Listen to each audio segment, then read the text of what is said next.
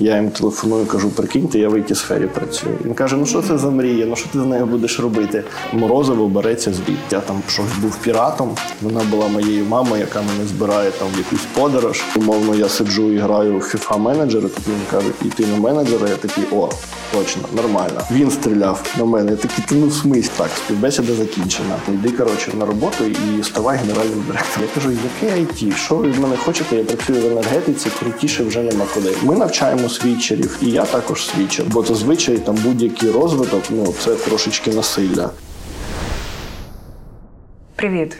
Мене звати Надія Гульчук, і ви слухаєте подкаст Відверто про IT. подкаст, у якому ми говоримо про технологічні зміни в Україні. Привіт, я Дмитро Мельникович, і сьогодні в гостях Антон Чорний, CEO компанії GoIT. А я нагадаю вам, що наш контент створюється для того, щоб ви його лайкали, підписувались на наш канал і включали дзвіночок. Привіт, Антон. Антон Чорний, CEO, співвласник GoIT, 31 рік. Раніше працював на посадах Head of Study в GoIT, аспіранта в Київському національному університеті імені Тараса Шевченка, спеціаліста з оцінки персоналу в Київенерго. Вважає своєю головною чеснотою працелюбність, виховує хаски Нала та два коти Сімбу та Стефанію. Мріє зробити GoIT юнікорном, де випускники запустили 5 стартапів на 10 мільйонів користувачів. Входив в список Forbes 30 до 30 років в Україні. Надя Дмитро, привіт, друзі, вітаю. Привіт! У нашому подкасті ми хочемо більше розпаковувати вас як людей Угу. і знайомити крізь призму цього людського. Тому пропонувала би почати з дитинства. Можеш розказати, яким воно було у тебе, де ти народився? Можливо, були в тебе якісь гуртки, захоплення. Дитинство було щасливим, і чим далі я дорослішаю, тим розумію, наскільки воно в мене було класне. Я народився в сім'ї, в якій всі жінки працювали в бібліотеці, в бібліотеках, а всі чоловіки були шахтарями, тобто і з маминої, і з папиної сторони. Тому я, мабуть, на них дивився і розумів, що треба працювати багато, але не тільки руками, але й головою. І так воно мені прям заходило. В дитинстві дуже так активно у мене все було. Багато спортивних було секцій. А, В мене е, було таке, що кожного дня йдуть якісь тренування або футбол, або баскетбол. До цього дзюдо було. Так активно займався. П'ятниця, субота, там вівторок, дискотеки. Також ніколи не пропускав вже в такому десь з сьомого, з восьмого класу була така можливість. Багато займався на всяких е, секціях, також там до Олімпіад готувався. Тому я вдома майже ніколи не знаходився. Я дуже вдячний своєму батьку. Він мене навчив одразу всі уроки робити. Прийшов, е, пообідав, зробив уроки і все. Я з мамою в мене була така мікроугода, що якщо я влітку читаю 100 сторінок в день, то я можу приходити коли завгодно Це додому. про- спрацювало? Це такий Да, да. Ти читав 100 сторінок день? Да, да, да. Коли, коли був малий, от кож, кожного літа 100 сторінок стабільно заходило. Єдине, що можна було собі е, якось скостити, це коли е, менше 100 сторінок, в принципі, там якась е, доповідь на 30 сторінок, якийсь розказ, то тоді можна було 30, а не 100. А, а так, да, воно заходило і мені подобалося, бо це справедливий чесний обмін. Що я спочатку все прочитав, потім можна йти гуляти, там, хоч до ранку. Мені це подобалось. Так і до ранку. Ну, інколи було і таке, так.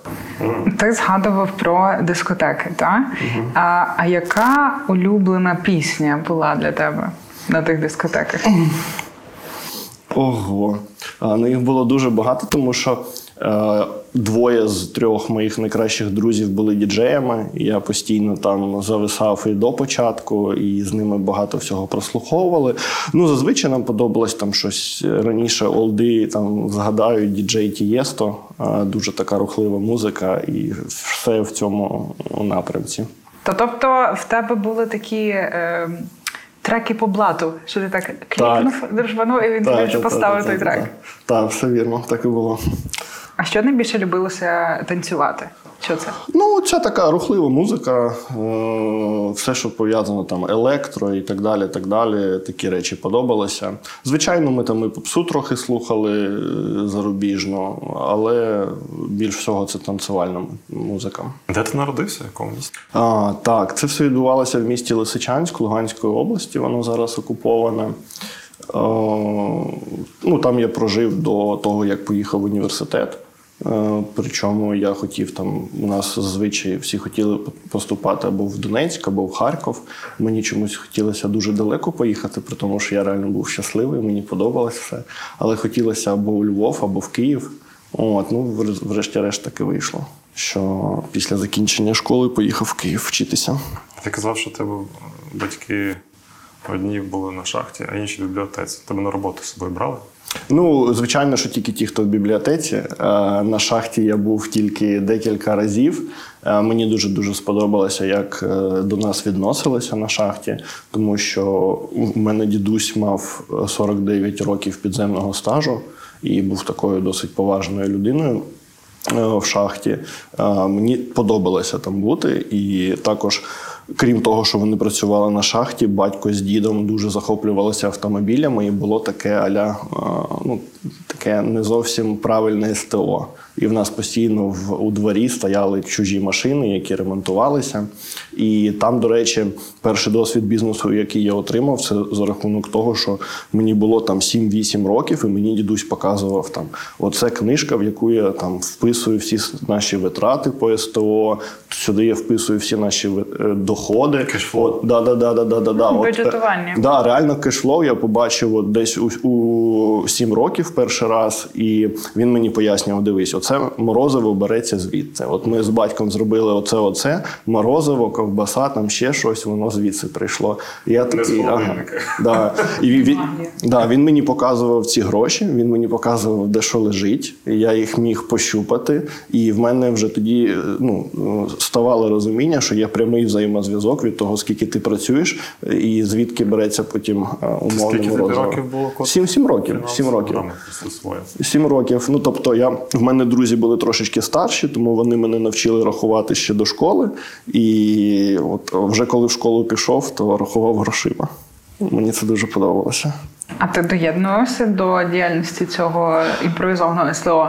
Ну не, не можу так сказати. От єдине, мабуть, в мене, що я сказав, що гуляв постійно і скільки хотів, але е, батьки казали, що будеш там працювати або столяром, або на СТО, або щось таке.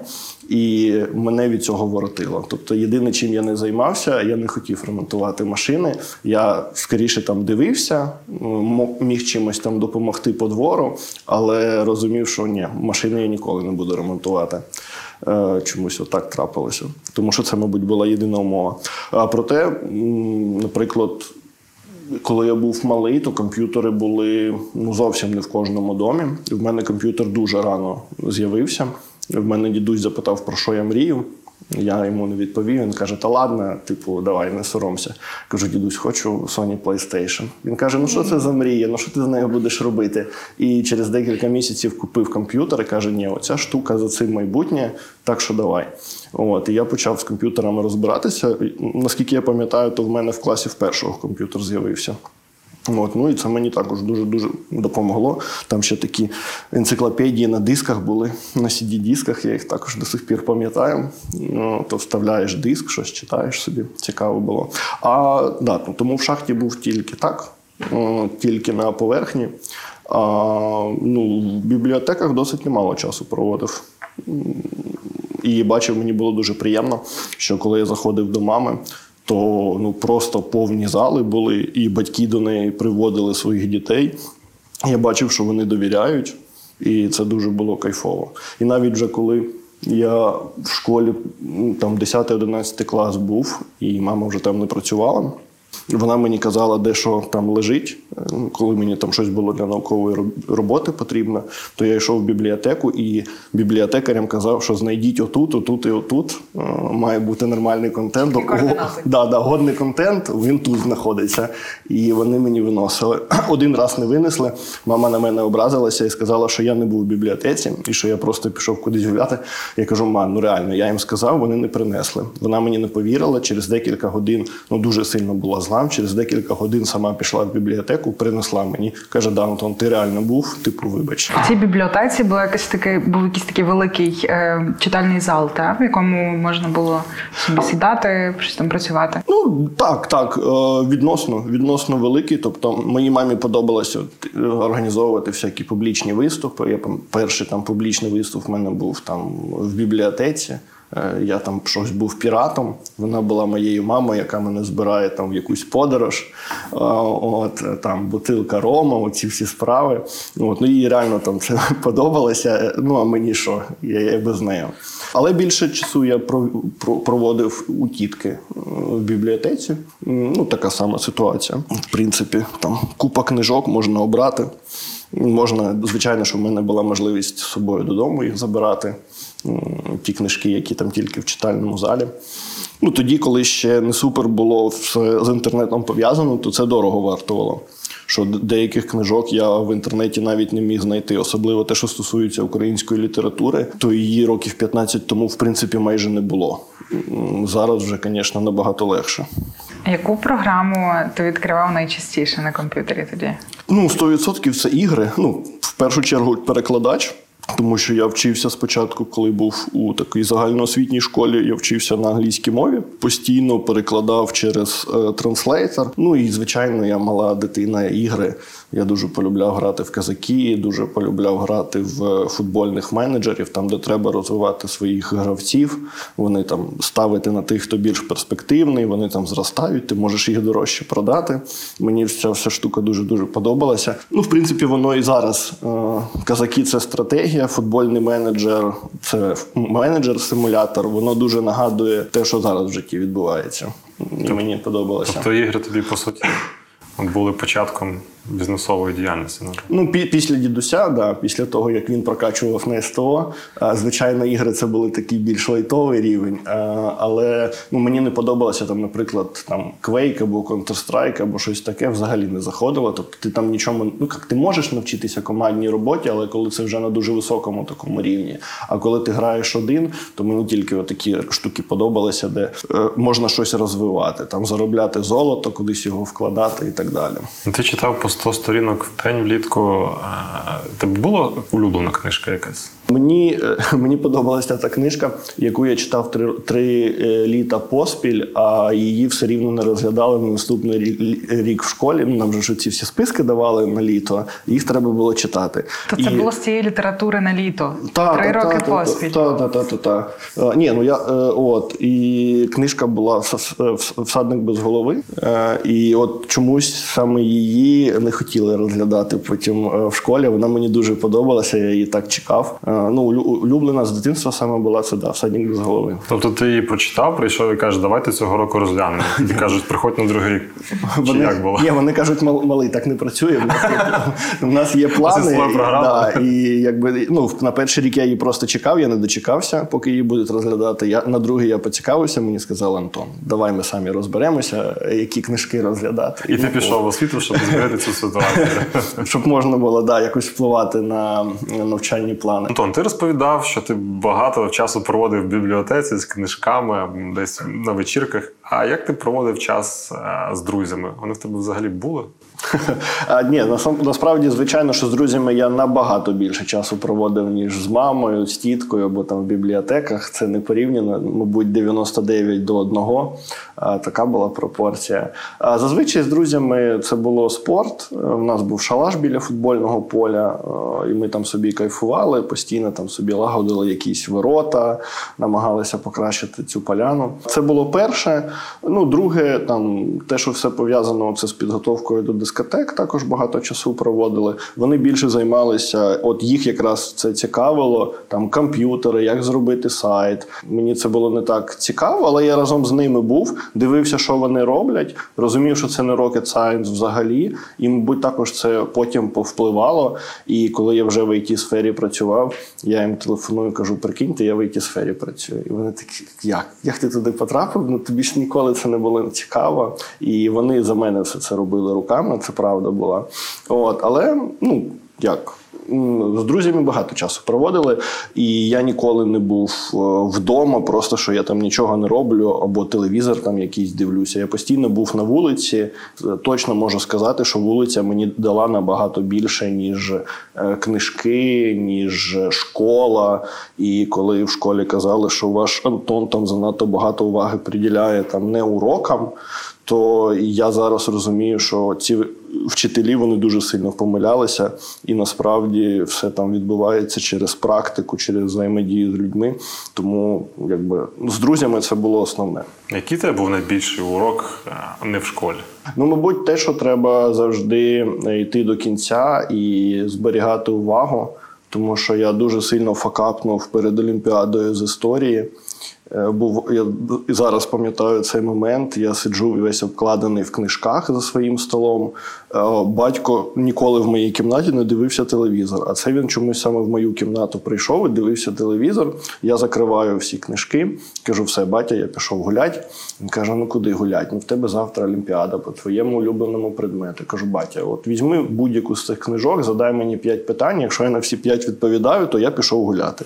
Він такий, окей, взяв, задав питання. Я там на 4 з 5 відповів. Він такий: ну я бачу, що ти знаєш, але ну зачекай. Я кажу, ні, все буде нормально. Я пішов гуляти. Ми потім когось кудись пішли проважати на інший кінець міста. Я дуже пізно повернувся додому, і на наступний день е, я бачив, скільки там пишуть інші люди. Я бачив, скільки я написав, наскільки я був впевнений в своїх знаннях. І Все взагалі супер класно пройшло. І потім оголошують результати там на наступному тижні. Мені кажуть, 15 місце. Я такий в смислі 15 місце. А виявилося, що я написав чотири листи тексту, і три з них неправильно були підписані. І мені це все не зарахувалося. І через те, що я не нормально не виспався. І в мене коротше накрилася найголовніша моя найулюбленіша Олімпіада. Це для мене був дуже такий серйозний удар. І батя каже: Ну, добрий вечір. Типу, я ж тобі казав, що треба вдома сидіти. А я ж тобі казав. Да. І я після цього дуже серйозно почав більш дисципліновано до цього ставитися і розумію, що не завжди там може можеш перемогти, коли ти найсильніший, а перемагає той, хто більше цього хоче, і працює там до, до фінального свистку. Що це був за предмет? Історія. Історія, мені дуже подобалася історія, і найголовніше, що мені вчитель дуже подобався, тому що були такі вчителі, які ну там постійно програють, бо вони так відносяться до всього, що вони роблять. А цей вчитель вона постійно вигравала кожного року. В неї були призери і міських, і інших олімпіад, і вона була дійсно класна. Плюс мені мама дуже сильно допомагала по історії. І я розумів, що ну тут точно треба Антон вигравати. Ну 100% все за тебе. Тебе оточують люди, які тебе підштовхують до цієї перемоги. І 15 місце. Любов до історії, любов до книжок. А на що ти опирався, е, коли обирав, куди ти навчатися? Окрім того, що ти вже згадував, що ти куди хотів поїхати кудись угу. до Львова або до Києва? Перший такий був е, поштовх у 10 класі. І наша вчителька сказала батькам, що віддавайте Антона на менеджмент, але вона казала менеджмент зовнішньої економічної діяльності, тому що я там непогано англійську знав е, порівняно, бо я вже перейшов в фізмат ліцей. І вони дуже класно шарили математику з англійською, щось в них не виходило. І порівняно з ними в мене було норм з англійською. Вона каже: Хай йде на зовнішню економічну діяльність, там будуть типу всі його сильні сторони розкриті. І я якось за цей менеджмент вхопився. Я зрозумів, що це саме те, е, ну умовно, я сиджу і граю в FIFA менеджери. Тут мені кажуть, йти на менеджера. Я такий о. Точно, нормально. Плюс оці всі спортивні речі, футбол, баскетбол, то я завжди був капітаном команди, завжди намагався якось всіх купу зібрати. Мені це дуже подобалося. Ну і вчителька вона могла бачити таланти інших людей, їй можна було в цьому плані довіряти. Тому вона оце перший раз сказала батькам, мене переключила, і я після цього зрозумів, що тільки на менеджмент. І коли вже я поступив на менеджмент, було перше заняття, і е, зав кафедри у всіх запитувала, чому ви прийшли саме на менеджерів. Я дивився на людей, які там здали математику українську на 200 з 200, супер там найкращі студенти України, супер талановіті люди, але ну взагалі не менеджери. Я на них дивився і думав, Боже, ну от як ви взагалі обрали те, що ви обрали? У вас було всі двері перед вами відкриті. Навіщо ви йшли на менеджерів, якщо ви взагалі не менеджери і ніколи їми не станете? І насправді, якби це там ну не звучало, то в житті воно потім так і трапилося. І всі люди, які класні, кайфові і прагнуть розвитку, але не менеджери, вони всі не менеджерами зараз працюють і задоволені своїм життям. Просто якби ну так сталося.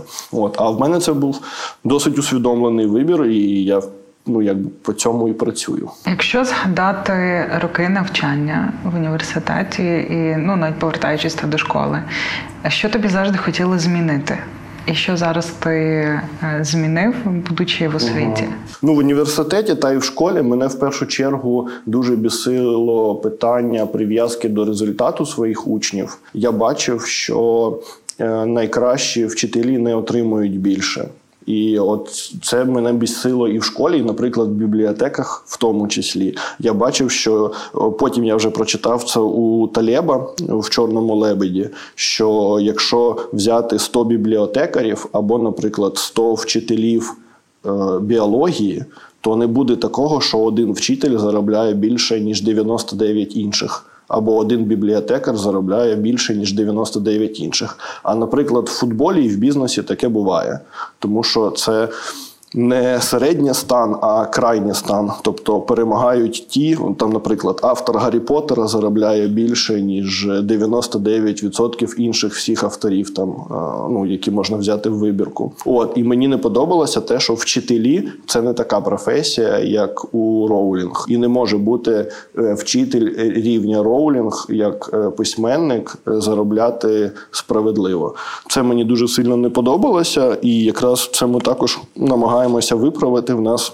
В ГОІТі досить серйозна потужна система освітньої аналітики, і це як фундамент для того, щоб все було справедливо і щоб кращі викладачі отримували більше, а гірші викладачі менше. І це залежало не від того, скільки років вони пропрацювали, наприклад, в it сфері, а залежало від того, які результати у їх студентів, і який рівень задоволеності студентів. Тому що там умовно, якщо ти супер-супер крутий, от як у мене, наприклад, було з Олімпіадою по історії, ти можеш знати класно предмет, але якщо ти не підготувався до конкретного дня, ти пролітаєш. У нас з заняттями так само, яким би крутим викладач не був, якщо він саме конкретно до цього заняття не підготовлений, все, ну типу результату не буде. Відповідно, треба мотивувати, щоб всі саме готувалися нормально.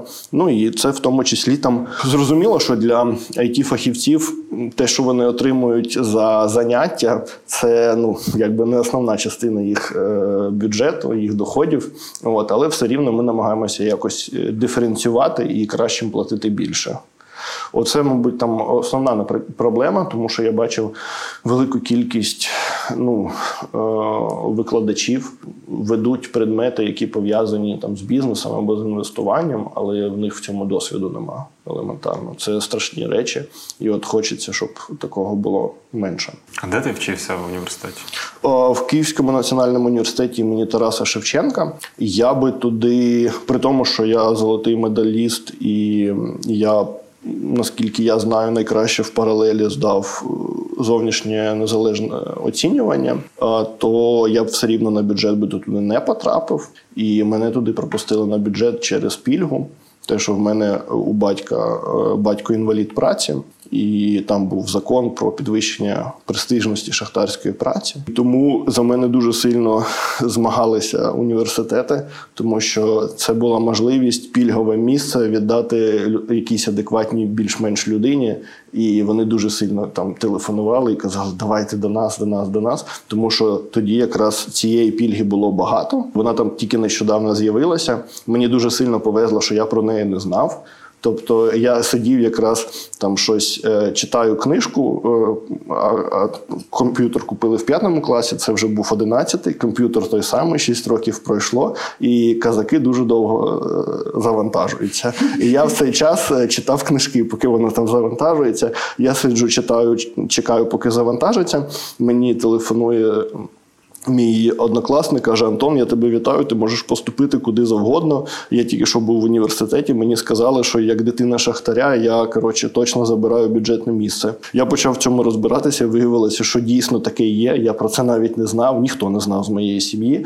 От ну коротше, в мене була пільга, і тому я поступив в Шевченко і дійсно бачив. Ну, в мене одногрупники були супер потужні. Я на них дивився, і я розумів, що є до чого прагнути. Вони дуже розумні, вони набагато швидше оброблюють інформацію ще набагато більше, ніж я вчаться. І це була для мене дуже гарна школа. Вчитися поряд з такими розумними людьми. Які е, предмети найтяжче давалися? А, ну ті, які не ведуть е, до. Ну, у мене, наприклад, е, якщо в школі я там був відмінником, бо мене е, батя нормально це направляв з мамою, то коли поїхав в університет, то я вже не ставив собі цілі бути відмінником. Я просто був задоволений тим, що я жодного разу не спав з, зі стипендії. Мені цього було більш ніж достатньо.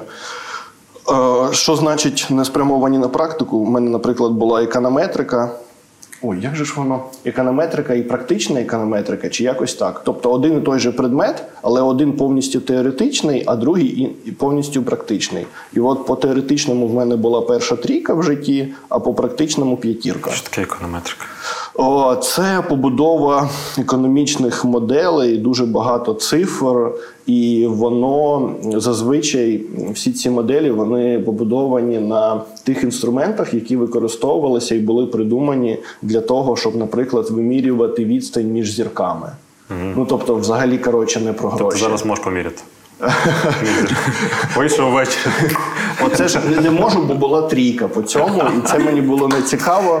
Був би Е, унікальним. Да. Тому теорі... те- такі теоретичні дисципліни, які мало їх можна взяти і там якось використовувати, це мені взагалі не заходило. От. Е, але от якраз там в університеті почав вже трошечки більше IT цікавитися.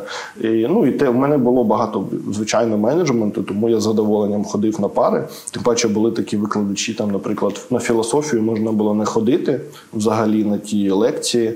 Я пам'ятаю, що я на лівобережці роздавав флаєри е, в машини.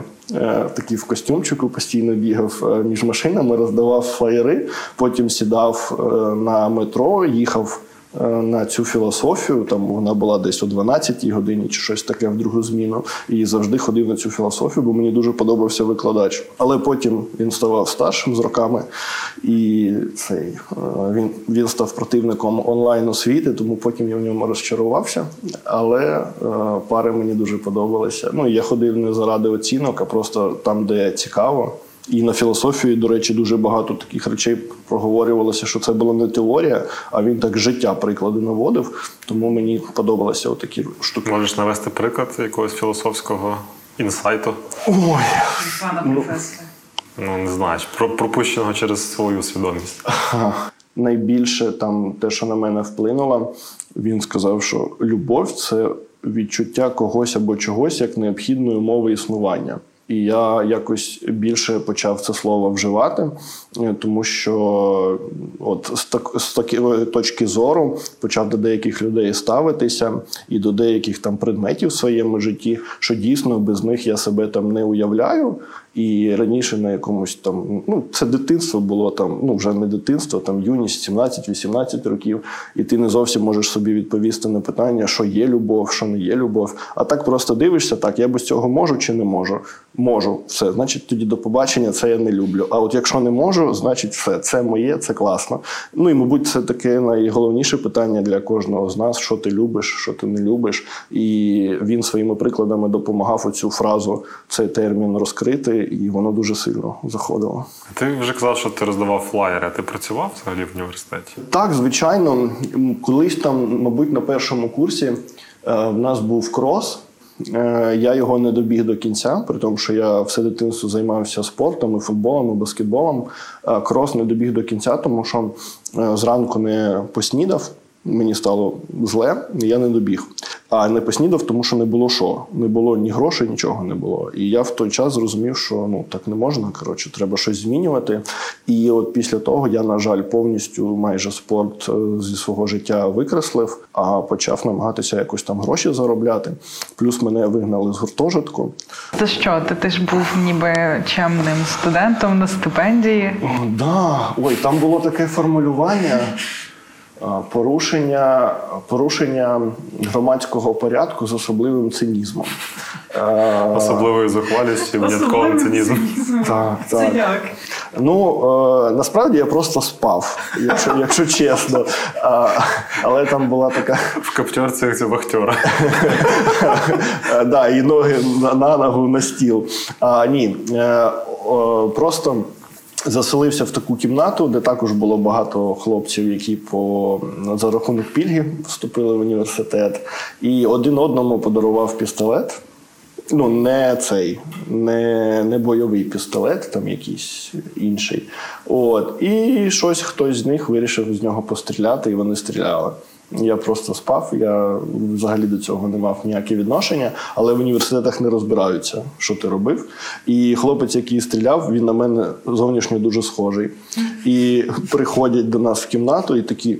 Він стріляв на мене. Такі, та ну в смислі, і всі інші кажуть, та ні, він не стріляв. От, тому я, мене вигнали з гуртожитку, жити було ніде, стипендії, звичайно, не вистачало, тому я почав там з першого курсу працювати. Ну там з першого курсу я підпрацьовував, а от з другого курсу я прям вже серйозно працював. Я дуже довго працював в нічні зміни е, оператором кол-центру.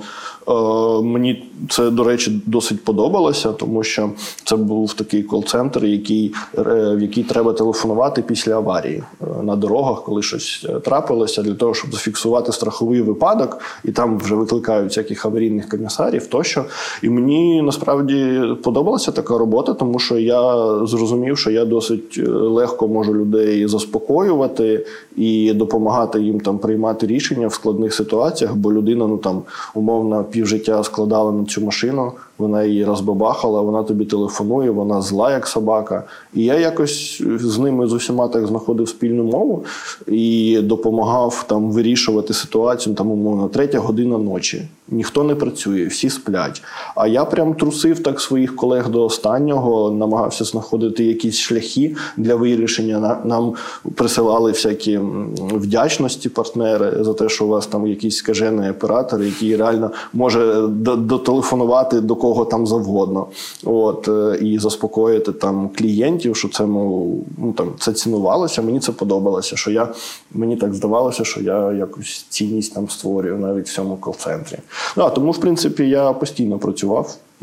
Коли вчився в університеті, і ми зараз там в компанії е, дуже звертаємо увагу на те, е, чим людина там заробляла свої перші гроші, де вона їх брала, наскільки там це тільки батьківська підтримка, або людина там умовно з 17 з 18 вже починала там офіціантом працювати, будь-ким.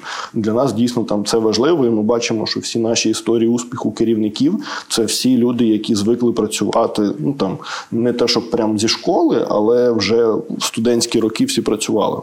А якою була твоя перша співбесіда? Перша співбесіда. Хм. А, мабуть, вона не дуже для мене гарно закінчилася, чи навпаки, гарно. Але е, на теремках торговий центр. Точно, Магелан. Дякую. А, я прийшов в Магелан працевлаштовуватися, щоб мити там поли, щоб працювати прибиральником. В мене почали запитувати по анкеті. Він напрягся, коли я сказав, що я в Шевченка вчуся. Потім були інші питання, питання, питання. Він таки на мене дивиться. Так, співбесіда закінчена. Зіжмакав, викинув, каже: пацан, тобі сюди не треба. Йди звідси. Ти не будеш прибиральником, йди шукай для себе щось краще в цьому житті. Оце, мабуть, була моя найперша і найважливіша співбесіда, коли я такий, ну да, дійсно, що я так прям сладко да, да, да. ну також, тому що це була така нічна робота, і це було якесь у мене обмеження, що не можна пропускати пари. І на них треба ходити, і, і воно дуже сильно обмежувало. І тому я шукав тільки нічну роботу. Що для тебе було таким опортним, підтримуючим в складні часи? Ну, воно завжди насправді, і ми своїм студентам також про це завжди кажемо. Що опорою, особливо в складні часи, є наші цілі. І є наші мрії, і коли у людини нема цілей, то її просто кидає в різні боки, в різні сторони, і вона нічого там по-людськи до кінця не може зробити, тому що вона не знає за які можливості хапатися, а за які не хапатися. А коли є чіткі, конкретні прописані цілі, які тебе емоційно вставляють, і ти реально розумієш, що о, я цього досягну, і я от просто себе по-інакшому буду відчувати, то ці цілі вони, ну, по-перше, дозволяють тобі сфокусуватися. По-друге, я не розумію, як це відбувається, але це відбувається постійно в моєму житті. Ти тільки про щось подумав, і це опа, і починає відбуватися в твоєму житті. От, наприклад, я ніколи про особистий бренд не думав і не думаю, мені це не треба навіть там з бізнесової точки зору. Мені тому, що компанія міжнародна, і мій особистий бренд ніяк не допоможе в Румунії або в Польщі розвивати наш бізнес, або в Мексиці і так далі. Мені краще допомагати особистий бренд е, прокачувати своїм колегам в цих е, країнах, щоб в кожній країні була людина з сильно прокачаним особистим брендом. Але я от нещодавно почав дивитися інтерв'ю, подкасти, буквально два тижні е, саме з українцями, з молодими, і подумав: блін, прикольно, класно було б виступити. І тут оба, і я з вами сиджу. І таких речей дуже багато відбувається в житті. І коли там це якось пов'язано, не просто що ти подивився на Ютубі і тобі захотілося, а коли ти чітко бачиш, що я хочу через 5 років бути отут, і отут, і отут, то воно все до тебе притягується і допомагає тобі ці цілі реалізовувати. Так само в мене, наприклад, було е, був на тренінгу, на якому це було. Ну там, мабуть, в травні декілька років тому, і сказали: напиши, що ти хочеш, швидко, не думаючи за 5 секунд. Я написав: хочу потрапити в Forbes 30 до 30. І так склалися обставини, що я туди потрапив менше ніж через півроку. При тому, що я нічого конкретного для цього не робив. Але потім так склалися обставини, повезло, і я туди потрапив. І таких речей дуже багато відбувається. Тому е, я вважаю, що найголовніше це мати там візію і мати якісь цілі. І тоді все буде супер. Так само мені здається, для нашої країни в цілому зараз дуже важливо оцю візію випрацювати, щоб ми всі, як країна, розуміли, куди ми взагалі рухаємося, і нам буде набагато легше е, після перемоги потім розуміти, що таке погано, а що таке добре, в залежності від того, чи допомагає воно нам досягати наших цілей чи ні. Як ти прийшов в бізнес в ІТ? Мені не подобалося те, що відбувається в компанії. Я підійшов до співзасновника. Це ти ще вчився в університеті, чи вже закінчив? В аспірантурі. В аспірантурі. От. І я просто підійшов. Мені жінка, е, жінка постійно бачила, що мені щось не подобається в роботі. І е, вона ну, мене підштовхувала до того, щоб я щось змінював, якщо мені це не подобається. І в той день вона мені сказала: так, Антон, йди коротше на роботу і ставай генеральним директором. Вистачить вже цього. Ти говориш правильні речі, тепер давай йди їх і реалізовуй. Я такий, ну ок. Прийшов на роботу, кажу, так, давай. Жінка сказала? Да, що, що треба. І ну насправді мене вислухали, сказали, да, make sense, те, що ти говориш, давай, поїхали. До цього. Ну, я працював в структурі ДТЕК в енергетиці, і мені зателефонували і запросили на співбесіду. Я побачив у Фейсбуці пост про а, жінку, яка була там кандидатом наук. Вона в Харкові була викладачем. Я зайшов на її сторінку в LinkedIn і просто побачив, що це людина, якою я хочу стати через 10 років. Купа сертифікацій, всяких міжнародних. Ну вона дуже крута. От і я зайшов на її LinkedIn, е, і на, на наступний день бачу, вона на мою сторінку зайшла е, на LinkedIn. І мені зателефонували через деякий час і кажуть: е, так і так, приходь на роботу, запрошуємо на співбесіду в it сфері. Я кажу, яке IT? Що ви від мене хочете? Я працюю в енергетиці, крутіше вже нема куди. Ну тому що в мене батько всі шахтарі, енергетика це топ. Я кажу, і я в підручнику по економетриці прочитав, що найрозумніші чоловіки хочуть в енергетику. Я такий, все, да, треба тільки в енергетику йти. Кажу, мене IT не цікавить, я цього не хочу і так далі. Е, а, кажуть, ми від Олі вам телефонуємо. Я такий, а, від Олі. і, я, да, і я такий, окей. Персональний бренд спрацював. Да, да, да. Ну, я не хотів йти на співбесіду, я спати хотів, тому я постійно хотів спати, тому що працював нічну зміну е, до цього. І потім раз, ці коли ти всі спав, дипломи. з гуртожитка. Тому це небезпечно. Я зрозумів, що треба бути на чеку. От і потім почав цією темою цікавитися. Мені дуже допомогло, що мій друг, з яким я працював до цього, і він також був оператором в нічну зміну. Він перейшов в ІТ, і він каже: Антон, тут зовсім інше відношення до людей. Е, Тут всі зацікавлені в тому, щоб ти зростав. Е, Тобі це сподобається. Я почав більше цікавитися. Я зрозумів, що це дійсно так, і це було там основне. Хоча також, ну тобто, е, ми навчаємо світчерів, і я також світчер. Тобто я в університеті не на IT вчився. Світчер І- це як? Світчер це людина, яка змінює професію. Тобто е, switch, с- світчитися це перейти там в 30 років, в 32, в 28, в 40 е, в іншу професію взагалі. Ну і це буде. Це вже тренд насправді глобальний, і це буде тільки ставати ще більш серйозним. Ми всі е, будемо навчатися упродовж свого життя. Зараз роки рекомендується, здається, змінювати професію, да? чи шість якось так. Ну да, там по-різному про це кажуть, але я думаю, що до 2030-го, от мабуть, вже і до трьох років е, прийдемо. Зараз е, 40% студентів в Сполучених Штатах Америки це дорослі люди. Е, Мається на увазі вищих учбових закладів в університетах. Якщо взяти зараз Україну, ну може один з десяти, тобто точно не не 40%. В нас ще до нас це ще не дійшло, і в нас нема такої У нас довіри. є багато дорослих студентів, але це пов'язано з іншим. Да, да, да. В нас, а, а там вже це прям як інституція вища освіта. е, Туди йдуть в будь-якому віці, тому що розуміють, що потрібно постійно перенавчатися. В нас не така висока швидкість ще цих змін, яка відбувається, але ну. Маю надію, що скоро і в цьому нас доженемо, і всі будуть постійно змінювати професії. Можеш трішки більше розказати, чим саме займається компанія? Так, звичайно, ми допомагаємо отримати digital професії е, світчерам, люди, які змінюють своє життя.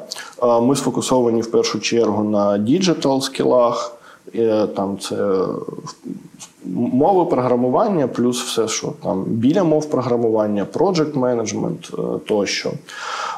Ми Зараз є однією з найбільших онлайн шкіл в Україні. Стали міжнародною компанією. Те, чим ми займаємося, це сфера EdTech. Тобто ми робимо education за рахунок використання tech, за рахунок використання технологі. Тобто наші студенти навчаються на платформі, яку написали наші програмісти, і це є таким фундаментом, базою для масштабування, тому що зараз це Україна, Польща, Румунія, Мексика, Колумбія, Філіппіни. Е, Так і плюс ми займаємося також дитячою освітою. У нас навчається 7 тисяч дітей в Go Teens. Дуже дуже пишаємося їх. Це з якого віку до вас приходять? Е, Ну там 8-15. Е, 8-15 років. От і зараз ми запустили програму вищої освіти. У нас є магістерська програма по комп'ютер Science. е, Також ну і ми мріємо побудувати таку вертикаль, коли ми просто от е, людина тільки з дитячого садочку в школу намагається увійти. Їй треба якась там базова підготовка, і ми її тут взяли. Потім Go Teens – це digital скіли з- з 8 там до 15, потім бакалаврат, потім магістратура, і потім ще Go IT з додатковою освітою. Ми хочемо таку освітню вертикаль побудувати, щоб бути зі своїм клієнтом от з 5 років до 50. Таке у нас є бажання. ну, реально звучить так інтересно. Можеш ще розказати про культуру і цінності компанії, якими ви керуєтеся під час роботи? Бо так. освіта це напряму пов'язано з тим, як ми формуємо людей. Тим більше, як ти згадав, що хочете ви зробити цю вертикаль від 5 до 50, тобто тут має бути прям дуже такий ціннісний фундамент. Ну, ми виділяємо цінності як те, що нам допомагає приймати рішення в якихось конкретних життєвих обставинах. Тобто не просто там щось написати собі в презентацію і на тому все. Ні, коли от хтось з наших колег е, потрапляє в ситуацію, коли ну складний вибір, тобі треба визначитися там тобі наліво чи направо. Ти дивишся на наші цінності, і вони мають тобі якось допомогти цей вибір зробити правильно, щоб він був в такому загальному векторі того, що ми робимо. Перша неописана цінність це радикальна чесність. Нам е, дуже подобається те, що там відбувається в компанії Netflix. І от якщо брати з усіх з усіх компаній, то мабуть воно нам найближче. Коли ми там почитали, подивилися про них, то всі зійшлися е, менеджери, е, колеги, що радикальна чесність це дійсно про нас. Ми дуже дуже відверті один з одним. Ми за словом в карман не ліземо, і завжди, якщо ми бачимо щось неймовірно круте, ми кажемо Вау, супер! Ти великий молодець чи розумниця. Це дуже класно, навчи нас. Якщо ми бачимо, що щось ну зовсім не альо, то ми кажемо, це зовсім не альо, sorry, але перероблюй. І інколи ну новачки вони шарахаються, тому що вони думають, що справа в них. І ми вже попереджуємо, кажемо, ні, це нормально, це абсолютно ok, це відноситься до всіх. Е, Є більшість людей. Працюють в компанії 4-5 років, і ми не пенсіонери. В нас цього нема аристократизму якогось. Ми один одному можемо фідбек накидувати там незалежно від того, там скільки людина працює, тощо. Тому перше це радикальна чесність. Тобто, коли людина потрапляє в таку ситуацію, чи давати комусь фідбек чи ні, відповідь так давати і в жодному разі не мовчати. З описаних цінностей номер один це звичайно задоволеність клієнтів. І от якраз оця радикальна чесність, вона найбільше в нас проявляється, коли хтось намагається зрізати кути і щось клієнту не додати. Оце взагалі починається рознос, і ми всі максимально відверті один з одним становимося, тому що задоволеність клієнтів це цінність номер один. Номер два це результати. Тобто, в нас є велика кількість там процесів, які не супер ідеально працюють. І нам з цим ок, тому що якщо брати там ми про що, ми про процес чи ми про результат, то ми точно про результати ми маємо бути там максимально гнучкими. Третє, це те, що ну вона загально так називається цінність люди. Це означає, що може там бути якась там політика, нарахування там заробітної плати, чи, чи ще чогось, чи якийсь регламент описаний з чек-листами якогось процесу. Але якщо приходить людина і каже, в мене є інша думка, я вважаю, що нам треба діяти не по цьому регламенту, то ми зазвичай приймаємо рішення в сторону людини, а не в сторону регламента. Та думаю, що не зазвичай, просто тупо завжди ми це робимо. От ну і те, що стосується там ще е, цінностей, це лідерство і оунершіп. У нас 75% топ-менеджерів це люди, які були фахівцями своїх відділів і досягали найкращих визначних результатів, і потім ставали керівниками. Е, В принципі, в компанії от точно можна сказати, що є можливості для кар'єрного розвитку. У нас дуже багато там історій успіху внутрішніх, коли люди е, рухалися там із з спеціаліста, ставали там е, менеджером початкової ланки, середньої ланки, потім топ-менеджерами. Е, і це все люди, в яких оунершіп дуже дуже сильно прокачаний. Е, це люди, які несуть відповідальність за те, що вони роблять, які роблять більше, чим написано. У нас, наприклад, нема жодної посадової інструкції е, цього функціоналу, який прописується. Ми цього всього не робимо. Ми більше йдемо через використання там методологій планування, такі як OKR. І в кожний квартал керівники, фахівці прописують собі е, три основні е, цілі, які вони хочуть досягти. Там сумарно це виходить десь 15 ключових результатів на три ці цілі. Е, Ми їх просто між собою так узгоджуємо, щоб це все було в одному напрямку, і е, потім у всіх є свобода діяти там так, як вони собі це. Е, Спланували, І ну, коли ти прописуєш, то ти також дієш там достатньо е, вільно. І ми на цьому там більше засновані, що людина щось собі вигадала, що це треба зробити, узгодила з усіма іншими, і потім в неї є свобода це е, витворяти. І тому цей овнершіп дуже важливий, коли людина просто чекає. Ну от нещодавно в нас була поми- помилка, якої я допустився, і взяв людину, яка працювала до цього в компанії набагато більше, ніж ми. Я такий, ну. Треба брати, бо сильна людина, вона нам тут всім розкаже, як треба робити. От, і в неї цієї цінності немає оунершіпа. І, звичайно, вона нас не слухала, вона казала, та що ви там зі своїми цінностями, давайте, коротше, я вам розповім, як треба жити. От, і до мене три мої колеги звернулися і сказали: Антон, в неї немає оунершіпа. Ми не можемо працювати з цією людиною, її поки не пнеш, вона не полетить. Звільняй її. Ну і ми розсталися, тому що людина не хотіла це там е, проявляти цю цінність. Тому для нас це дуже такі важливі штуки, і вони точно там не прописані десь пиляться, а ми дійсно по ним живемо і користуємося. Якщо дивитися назад крізь призму всього отриманого і пережитого тобою досвіду, які е, дві поради ти би дав собі? Ну а зараз, маючи нагоду, дав би нашим е, глядачам і слухачам. Перше, це змінюйся. І є така книжка Те, що привело нас сюди, не призведе нас туди. По-моєму, маршал Гоцвік, мені здається. От і там по суті про те, що ти можеш бути зараз суперкласним, крутим. Тобі здається, що ти всього досяг. Але якщо ти хочеш піднятися на наступний рівень, цей наступний рівень дуже дуже сильно відрізняється.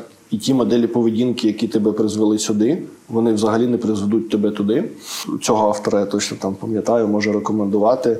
У Адізеса є класна модель життєвого розвитку компанії, і там дуже класно показано, що те, що працювало, коли компанія була на етапі Давай, давай, вона не буде працювати на наступному етапі. І хочеш ти цього чи ні? От ми, наприклад, хочемо ми цього чи ні, на, на певному етапі посадові інструкції мають з'явитися. Так, е, до цього там досягали успіху умовно 7 років без посадових інструкцій, але це не означає, що ти зможеш там з 700 людей в компанії до 1500 прокачатися без посадових інструкцій. А коли там стане 5-10 тисяч, ну то точно без цього вже не можна буде. І це не тільки компанії стосується, це стосується кожного з нас. І от якраз це, мабуть, основний процес, над яким ми слідкуємо, і питання, яке ми з колегами собі задаємо. Там компанія останні 5 років е, зростає кожного року мінімум в рази. І ми в себе запитуємо: а от кожен з нас особистісно він скільки разів е, зростав за цей період часу. І е, в основному це зростання воно пов'язано з тим, як ти сприймаєш зміни, наскільки ти цього хочеш, тому що ну, ну класно ж було до цього, навіщо щось змінювати? І оце, мабуть, така найстрашніша пастка, в яку люди е, потрапляють, коли вони от вирішують, що коли тобі видали диплом в університеті, то все далі можна вже не вчитися, вже якби можна халявити. Е, якщо там працював як фахівець. Певний час, і тобі вдавалося, потім ти стаєш менеджером, і ти, якщо будеш продовжувати працювати так само, то це буде дуже велике горе для своєї команди, тому що ти все будеш намагатися робити руками, влазити в усі процеси. І оця зміна, вона константа. Це дуже дуже там мені здається важливо враховувати. Мабуть, це таки основна порада, яка в собі включає багато багато інших, що не треба зупинятися, а треба експериментувати і завжди враховувати, мабуть, от друге, це завжди враховуй контекст, тому що одні й ті самі. е, Рішення, які ти приймаєш, в залежності від контексту, можуть мати абсолютно протилежні наслідки. І тому, коли ти оце постійно там намагаєшся змінюватися, е, розуміти, що саме треба змінювати і як, допомагає е, те, що ти викупаєш контекст. Нема такого, що всі рішення там першого типу вони чорні, а всі е, інші рішення білі. Одне і те саме рішення може бути гарним чи поганим в залежності від контексту. Мабуть, оце. Ти вже згадав персональний бренд як інструмент. Хотів би, щоб ти більше про це розповів. Чи ти працюєш над своїм персональним брендом? І чи ти маєш від нього якісь результати? Позитивні, можливо, негативні? А, так, як я казав, абсолютно повністю не працюю. Е, Це пов'язано з тим, що ми розуміємо, що щоб більше у нас було можливості інвестувати в розвиток нашої платформи, в розвиток наших людей, щоб надавати більше цінності як нашим українським клієнтам, так і клієнтам в інших країнах, ми маємо розвиватися міжнародно. І тому в першу чергу я маю зробити так, щоб керівники країн. Вони розвивали свої персональні бренди, і ці е, речі допомагали їм більше залучати клієнтів. От е, я там, мабуть, там 4-5 років тому ще над цим працював, вів телеграм-канал, в якому було дуже багато підписників. Ми там постійно входили в топ-місця по it тематиці Зараз я цим вже дуже давно не займаюся, але от е, думаю, що десь місяця через півтора-два почну вести знову телеграм-канал, але не для того, щоб розвивати персональний бренд, а просто тому, що мене вже розриває. У мене дуже багато всього, що чим я хочу поділитися з приводу там розвитку soft skills і як цей процес відбувається, про всякі е, стопери, які нам заважають розвивати свої soft skills.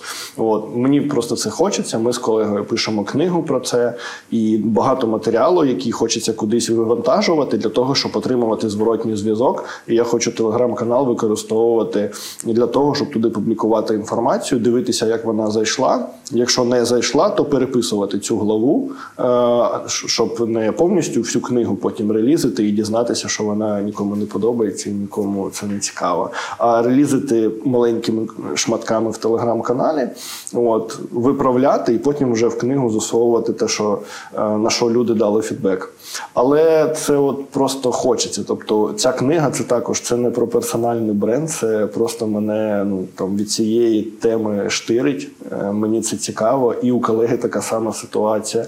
І тому ми цим займаємося. І скоріше нам важливіше не персональний бренд прокачувати, а бренд компанії. І звичайно, що це дуже дуже важливо при тому, як обирають е, до кого йти вчитися. І от для мене ця робота з брендом вона йде через такі речі, які ну коротше не з бренд-менеджером вони проговорюються. Для мене це скоріше там. От у нас є обіцянка бренду, що наш ментор має упродовж 24 годин перевірити домашню роботу. От для мене робота з брендом це зробити так, щоб ми цю обіцянку виконували. І зараз ми пишаємося тим, що в нас навіть коли електроенергію вирубали, в нас все рівно 99% домашніх робіт ми перевіряємо вчасно. Це насправді дуже дуже крутий показник. Інколи там трошки більше, інколи трошки менше, але так в середньому 99%. Так само там бачити, як пройшли всі заняття. Ми це називаємо там уклон.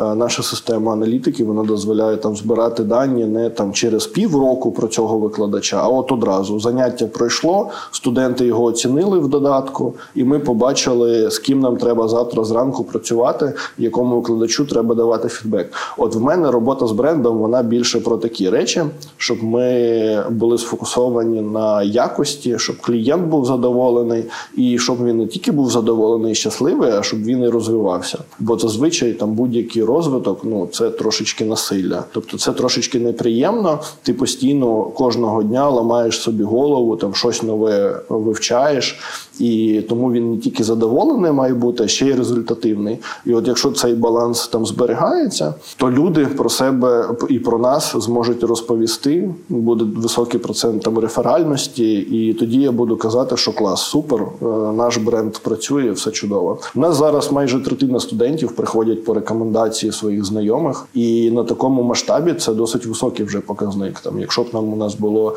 20 студентів, то да. А коли це вже тисячі, е, то це високий показник. І для мене оце є тим, е, як люди сприймають наш бренд, мій бренд. Я дуже був радий. Ми перейшли в онлайн, і коли Декілька років тому я прийшов е, в офіс, там де вчилися наші студенти. Е, Вони грали в PlayStation, е, а я до них я дуже люблю на пуфіках сидіти. І я в них були пуфіки. Я до них зайшов, достав ноутбук і там щось собі клацав. І я бачу, що вони зі мною спілкуються. Вони взагалі не знають, хто я такий. Мені так було прикольно. Я такий був радий. І вони при мені обговорювали там наших викладачів, наших колег, і вони обговорювали конкретних людей.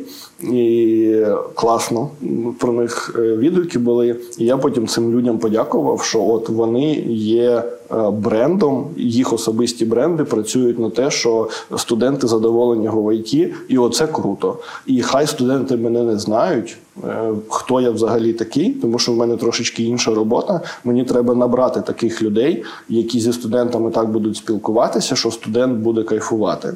І тоді все буде супер. Традиційно у нас є питання від партнера Укрсибанк BNP Paribas Group. Ми бачимо всі і клієнти ваші, і взагалі в цифровому просторі, яка у вас класна, потужна digital реклама, digital маркетинг. Можливо, ти поділишся з позиції CEO, які тренди в digital рекламі сьогодні ви використовуєте, які варто використовувати, можливо, враховуючи контекст, який є. Перше, мабуть, це те, що ця потужна реклама, я це абсолютно адекватно розумію. Не 100% з неї є класною, ідеальною і так далі. У нас крутиться більше п'яти тисяч креативів, і це постійний процес. Одночасно. Так, ну там, ну можливо, там не одночасно, що от прямо зараз, але там, умовно, за місяць це 5 тисяч креативів. Тобто це досить багато. От. І ми дивимося на результати, яка працює, яка не працює, і постійно відрубаємо те, що не працює. А деякі речі ну, абсолютно там незрозумілі для мене, вони працюють найкраще, і ми їх залишаємо, тому що ми про результат. От що в маркетингу, аналітика маркетингу і аналітика освітнього процесу в нас відбувається по однаковим принципам. Ми не тільки дивимося на подобається, не подобається. Ми і дивимося на те, це, це працює чи не працює. Ну, наприклад, студенти можуть бути супер задоволені, але цей показник задоволення може нічого не казати, якщо вони нічому не навчилися. От тому, що там важливий результат, що в маркетингу важливий результат. Це перше. Ну а друге, це те, що треба тестувати дуже дуже багато всього і не соромитися це робити. Е, ну і в принципі мати бажання. Таким чином отримувати зворотній зв'язок. А друге, це ну, використання мультиканальності. Е, І те, що, наприклад, зараз е, ми спілкувалися про особистий бренд. Знову ж таки, ми не тут не свій бренд використовуємо, ми використовуємо бренди інфлюєнсерів, вже лю- лю- людей, яким довіряють, які мають вплив на велику кількість е, своїх підписників. Це з числа І- випускників чи з сторонніх взагалі? ні, це, це реклама. Тобто, от якщо брати випускників, то це там е, відгуки, це там в нашому випадку називається реферальність, тобто як порекомендували ті, хто отримали наші послуги. А також є ну, там інфлюєнс, інфлюєнсери, і ми їм платимо гроші і за інтеграцію, і вони розповідають, ну знайомляться з нашим продуктом. У нас завжди це безкоштовні продукти, які ми рекламуємо. Для нас це дуже важливо, що не просто там йди на курс по дизайну, йди на курс по фронтенд розробці. Ні, це має бути щось безкоштовне, коли е, слухачі можуть прийти, подивитися, що там взагалі відбувається, той фронтенд. Ну, те, що я казав, в школі я би не подумав, що я буду IT займатися, тому що я нічого про це не знав. В мене було викривлене уявлення про те, що таке інформатика через рівень, е, який я отримував на цих е, предметах. Коли я це все спробував руками, коли я відчув, я до сих пір пам'ятаю цей кайф, коли ти зробив перше, і воно запрацювало. Ми там зробили програму для вивчення слів англійською мовою. Я такий щасливий був. Я зрозумів, що ось воно клас, супер.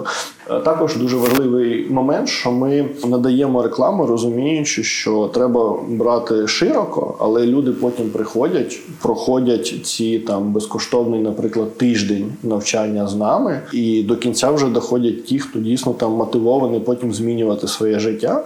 І тільки після того, як вони пройшли, ми вже кажемо, що от є такі послуги, ви можете записатися і пройти більш довгостроковий курс.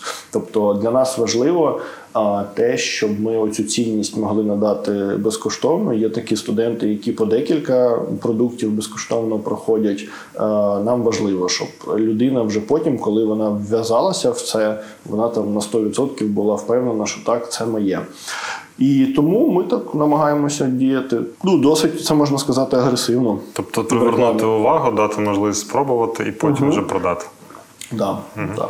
Ну, до слова, я скажу, що наш генеральний партнер Укрсиббанк BNP Paribas Group створив е, Digital Marketing Community для своїх клієнтів, де якраз збираються різні спеціалісти з різних напрямків маркетингу, де можна побачити нові ідеї, надихнутися і отримати інформацію корисну стосовно маркетингу реклами. Круто, і я від себе можу сказати: ну це не інфлюенс-маркетинг, і тут немає ніякої інтеграції зі мною. Але я бачу, що ну який бренд е, роботодавця у цієї компанії, то багато студентів там з мого вузу хочуть там працювати, тому що дійсно вони надають класні можливості.